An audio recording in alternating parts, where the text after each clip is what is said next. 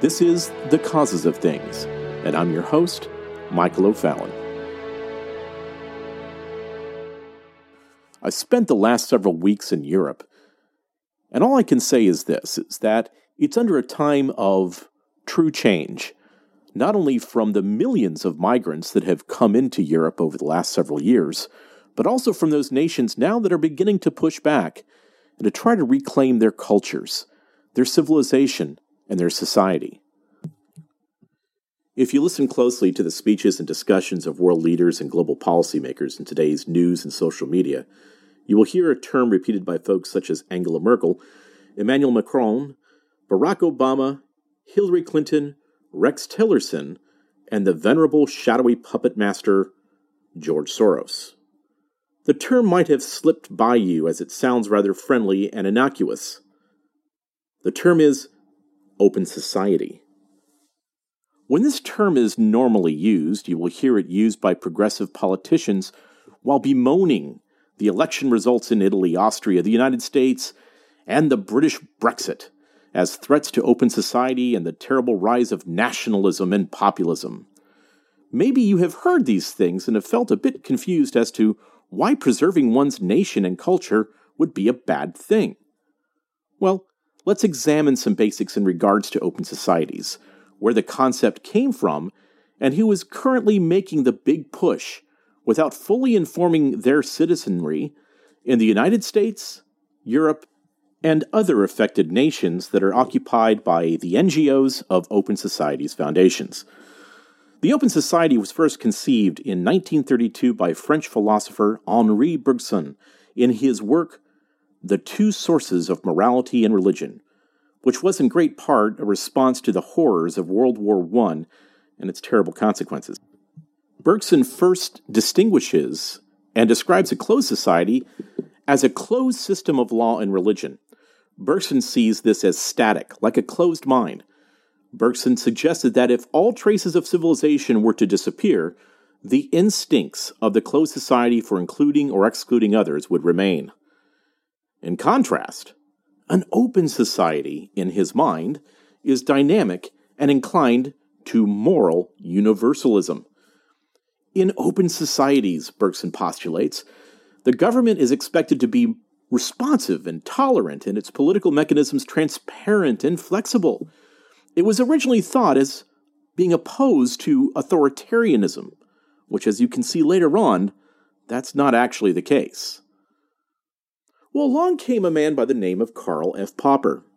Popper saw the Open Society as a part of a historical continuum reaching from what he saw as the organic, tribal, or closed society through the open society marked by a critical attitude to tradition, to the abstract, or depersonalized society lacking all face to face interaction in their transactions. Popper defined the open society as one in which individuals are confronted with personal decisions, as opposed to a magical or tribal or collectivist society. He considered that only democracy provides an institutional mechanism for reform and leadership change without the need for bloodshed, revolution, or a coup d'etat.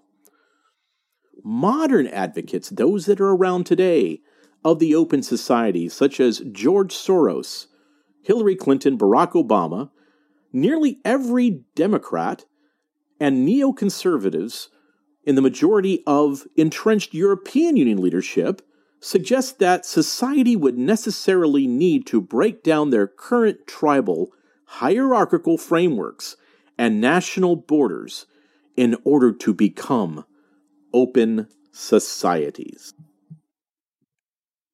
The political freedoms and human rights that are claimed to be the foundation of an open society would only be truly possible if the traditions, faiths, and patriotism that holds each nation together could be revised, watered down, or outright removed. The end goal of the Open Society movement is to ensure that every nation state is subjected to the overall encompassing Open Society global entity. In essence, if you accept what the leaders of the Open Society movement desire, it is that each nation is expected to give up their sovereignty and self rule to be ruled by the elite rulers of the open society because they know better. So while the open society folks say that they are against nationalism, they are actually in favor of supranationalism as the end goal. The only problem is you no longer have any say as to who is ruling from the open society elites. Now, to accomplish this, the primary concept of open society must break down the nationalistic glue that is part of each culture within each nation in pursuit of a nebulous multicultural society devoid of all those old Judeo Christian ideals and patriarchal forms of government. Due to the guilt over world wars and the erosion of the Christian faith in Europe, this has been somewhat easily accomplished, that is, until Europeans realized that what their elite, unelected rulers had in store for them was the destruction of their way of life and the invasion of intolerance into their tolerance paradox. And hence, Brexit, the conservative resurgence in Italy, Austria, France, and other nations who are now joining with Hungary and the anti Soros campaigns to literally kick open society foundations out of their respective countries. But as hard as this has become in Europe, an entirely new formulation had to be thought through with the United States. Why is this? Because those in the United States are unified by their Constitution, the promise of equal opportunity, and the strong bond of the Christian faith. So, what the Open Society Foundations decided to do under the direction of George Soros is that they set out to create literally hundreds of organizations based upon the common cry of social justice, using the tenets of the neo Marxist concepts of postmodernism and deconstruction, which were developed by the French philosophers Jacques Derrida and Michel Foucault, to ensure that every minority or non white male person would be assured that their lot in life was caused by oppression, and the white male hierarchy most certainly which is the oppressor. This constant refrain of white privilege would need to be echoed across the political spectrum the arts, the media, sports, and saddest of all, within the Christian church. If the origination and purposes of the United States can be distorted from what it was originally about, meaning liberty, the pursuit of happiness and justice, and instead be understood as oppression, white control, and systemically racist, then the idea of reimagining a new society without borders, without silly constraints like a Constitution and Bill of Rights, could be offered. If the entire concept of a color-blind competency model for governance can be replaced with a forced ethnic and sexist equity, equity meaning the promise of equal outcomes instead of equal opportunity, across all businesses, government institutions, and even the institutions of faith, then postmodernism could be the new guiding philosophy for the nation. Because the electorate's perception of reality can easily be manipulated, and this is what Soros thinks, well, then Soros argues that in addition to the need for separation of powers, politically correct speech, and elections that are open to migrants and other nations, an explicit commitment to the pursuit of his understanding of truth is imperative to reject sovereign nationalism and usher in the open society. So, if your goal is to disrupt and unstick glue that holds the United States together, would it not be best to introduce a new electorate that does not value the concepts of life, liberty, and the pursuit of happiness, and the idea of self governance and opportunity. Would it not be a great idea to ensure that this new electorate be guaranteed as being thought of as the oppressed as they enter in to the United States?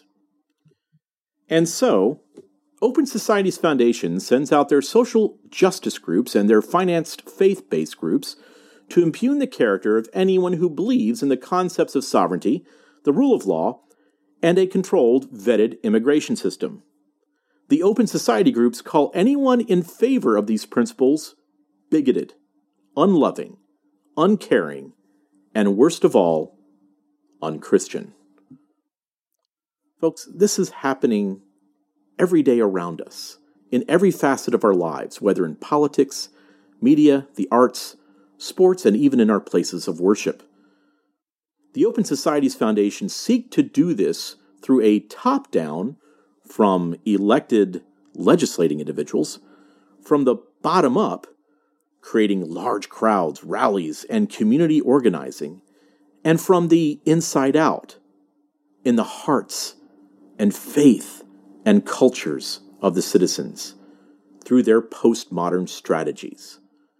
We must resist them at every point without fear, or we will lose our nation, our civilization, our culture, and worst of all, the Christian church.